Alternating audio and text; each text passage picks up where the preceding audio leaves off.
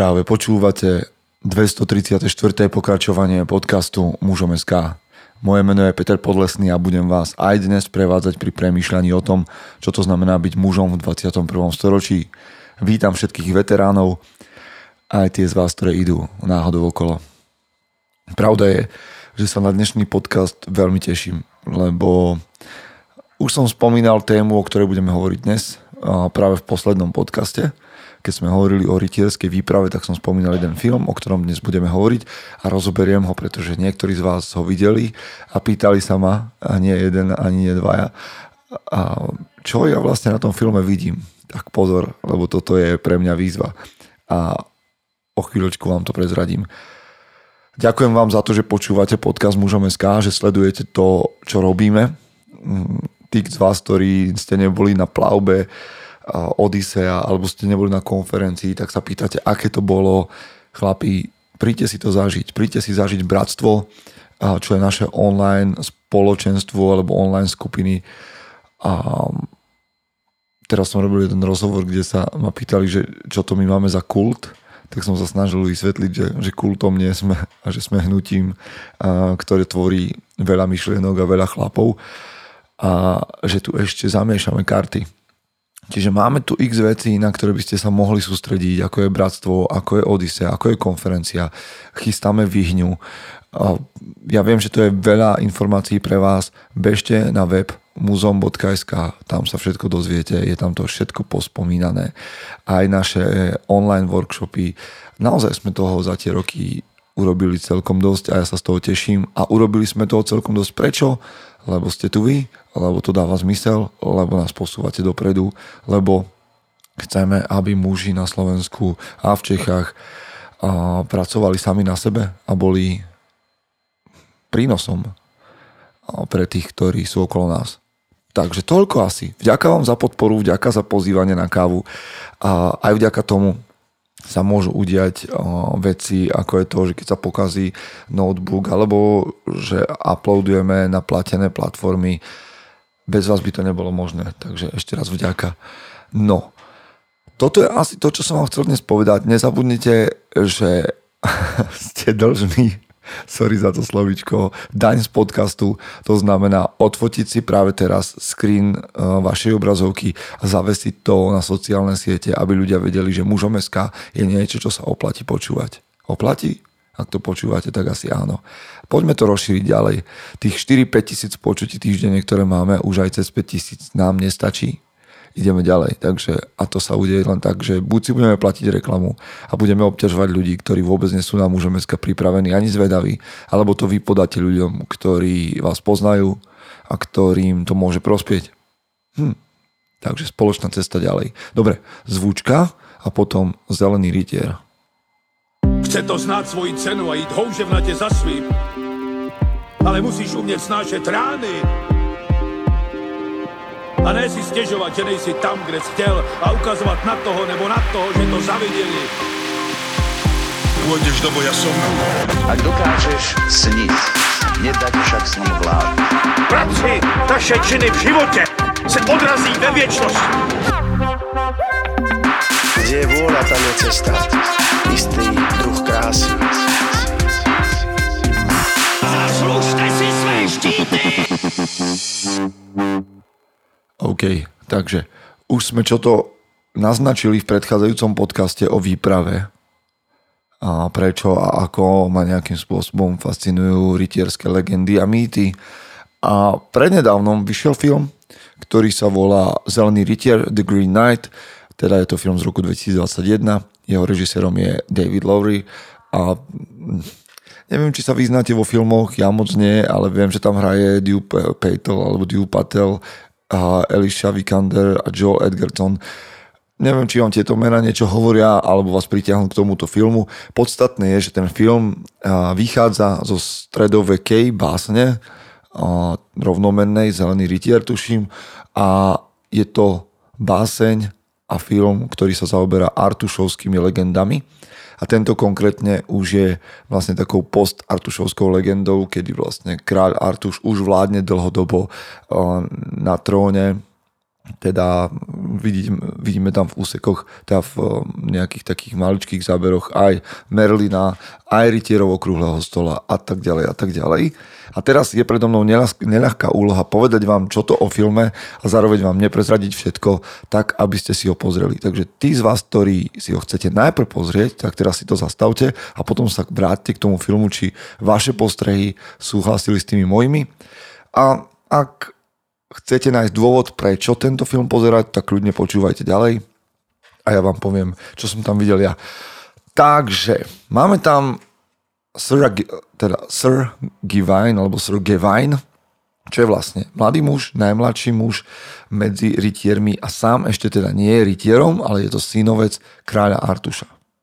Dokonca, keď sa pozeráme na jeho život, tak tento mladý muž žije, alebo je takým opozitom vznešeného rytiera.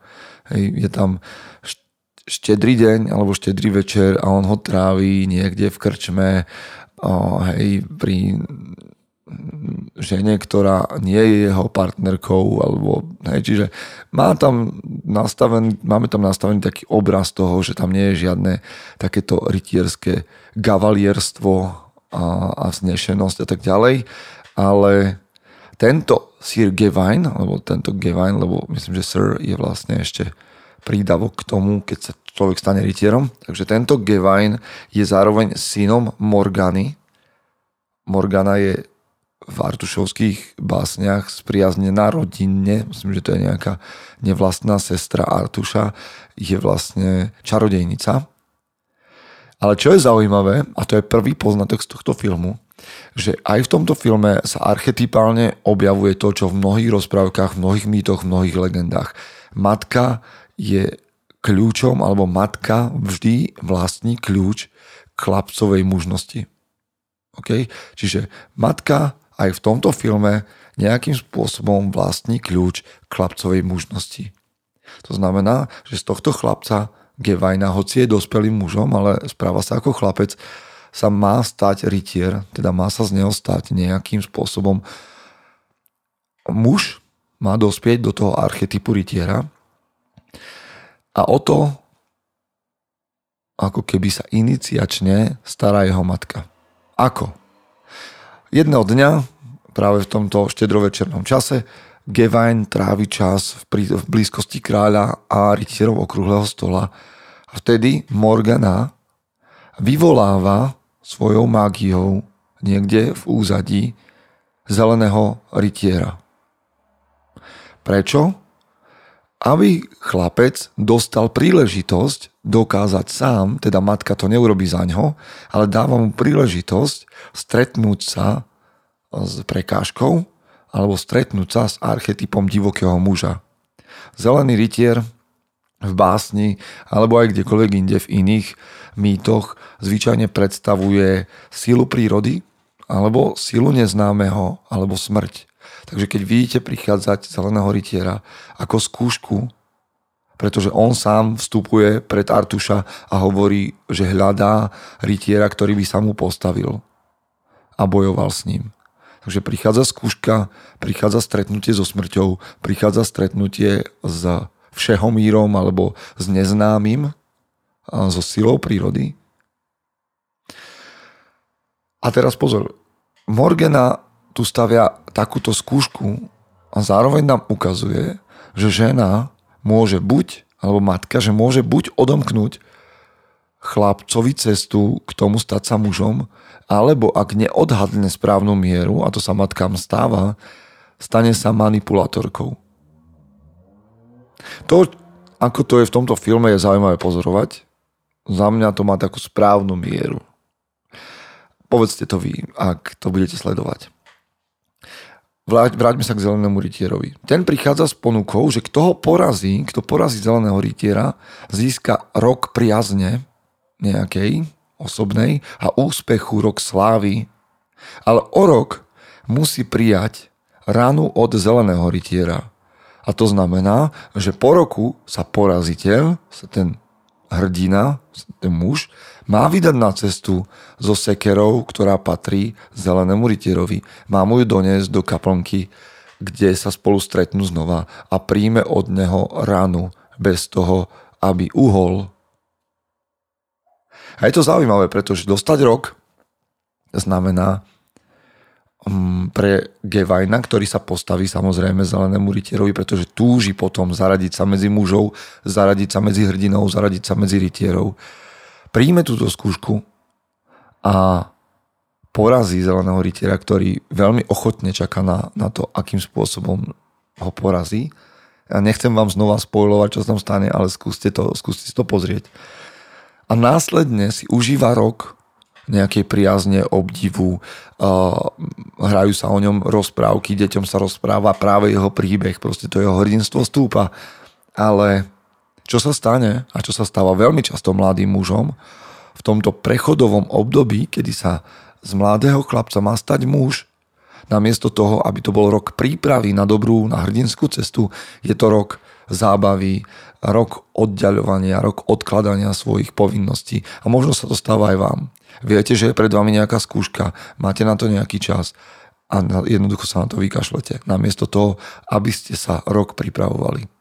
Tá cesta, ktorá nastane následne, znamená pre Gevajna vstup do rytierstva. Na tej ceste, ak ste si to neuvedomili, tak vám to teraz predstavím a videli ste ten film a nevideli ste to tam, ho čaká 5 skúšok. Prečo 5 skúšok? Pretože rytierstvo alebo starý rytierský kódex obsahuje 5 rytierských cností. Keď si všimnete uh, brnenia um, rytierov okrúhleho stola, tak tam nájdete uh, 5 cipu hviezdu a tá predstavuje 5 rytierských cností. Aké sú rytierské cnosti, ktoré sú skúškami na Gevajnovej ceste? Sú to zbožnosť, priateľstvo, štedrosť, cudnosť a láskavosť. Alebo zdvorilosť, ak chcete, tá posledná. A neviem, či si znova viete postupne prehrať to, čím prechádza, ale ak budete sledovať tento film, tak si všímajte, kedy asi ktorá skúška v Gevajnovom živote alebo na tejto jeho ceste prichádza. Čo si povieme a čo je spoiler, Gevajn vo všetkých týchto skúškach na ceste prepadne.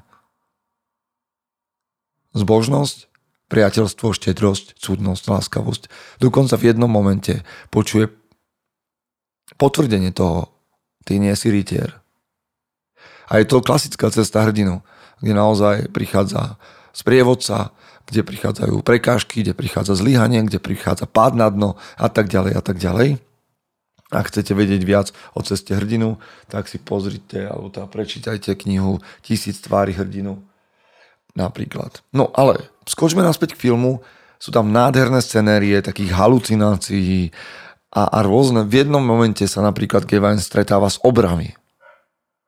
Čo je znova jeden veľký obraz ktorý si môžeme vyložiť všelijako, ale čo vieme je, že aj na tejto ceste Gevine v tomto momente túži po nejakej skratke a žiada obra o zväzenie, o to, aby ho zobral, aby, aby mu urobil nejakú skratku a jeho sprievodca v podobe líšky mu v tom zabráni, odpláši toho obra preč a vlastne mu tak tým spôsobom dá najavo, že to nie je hrdinské. Že pýtať si skratky, nechať sa odviesť niekým kus cesty nie je hrdinstvo. A líška, ktorú, ktorá sprevádza Gevajna, je ďalším takým tajomstvom, ale je to, je to vlastne, môžeme to vyložiť ako jeho vnútorný hlas, alebo ako jeho duchovného sprievodcu, alebo duchovné zviera, to, čo sa tam udeje, nechcem celkom prezradiť, čo sa udeje, keď dorazí Gevine do kaplnky, kde sa stretne so zeleným rytierom a ktoré dobrodružstva ešte zažíva pri tom, kde musí dokázať svoju cudnosť alebo svoju pohostinnosť alebo svoju ochotu slúžiť bez nároku na mzdu. Ale v jednom momente, v jednom momente vidíme, a kam jeho život môže viesť. A hm, ako to povedať, aby ste nevedeli veľa. Ale povedzme si, že v istom momente môžeme vidieť, aký život by žil muž, ktorý je zbabelý, ale má skvelé danosti a má skvelé mimikry, dokáže skvele držať masku. Naozaj v jednom momente vidíme Gevajnov život, ktorý na základe zbabelého rozhodnutia pokračuje ďalej a je zdanlivo úspešný, má skvelé danosti, skvelé vlastnosti, dokáže sa dostať na pozíciu kráľa, ale vie, že to všetko je iba divadlo. A toto je opis života nejedného muža. Vnútorný zbabelec ho núti robiť zlé rozhodnutia, ale dokáže to maskovať dobrým divadelným predstavením a svojimi zručnosťami. Uctie, takýto muž uctieva sám seba ako kráľa a nepodriaduje sa ani žiadnemu vyššiemu dobru a vyššiemu zákonu, nejakým vyšším cnostiam. Dobrý kráľ v skutočnosti slúži, neúctieva sám seba a neslúži sám sebe, ale slúži iným. A to tam je v jednom momente ukázané, ako Gevain, ako by Gevain dopadol, keby prijal takúto hru. A ako dopadne každý muž, ktorý príjme takú hru. Keď sa budete dívať na ten film, vsaďte si do, toho, do tohto momentu a budete vedieť, kedy nastane seba samého. Ako by váš život mohol vyzerať zdanlivo úspešne, ale vnútorne riadený s babelcom. No a nakoniec nám ten film hovorí o tom, že možno nie je zlým rozhodnutím povedať, že radšej smrť ako život bez cti. Bez cti. Cti. Pretože život bez cti je v skutočnosti smrťou.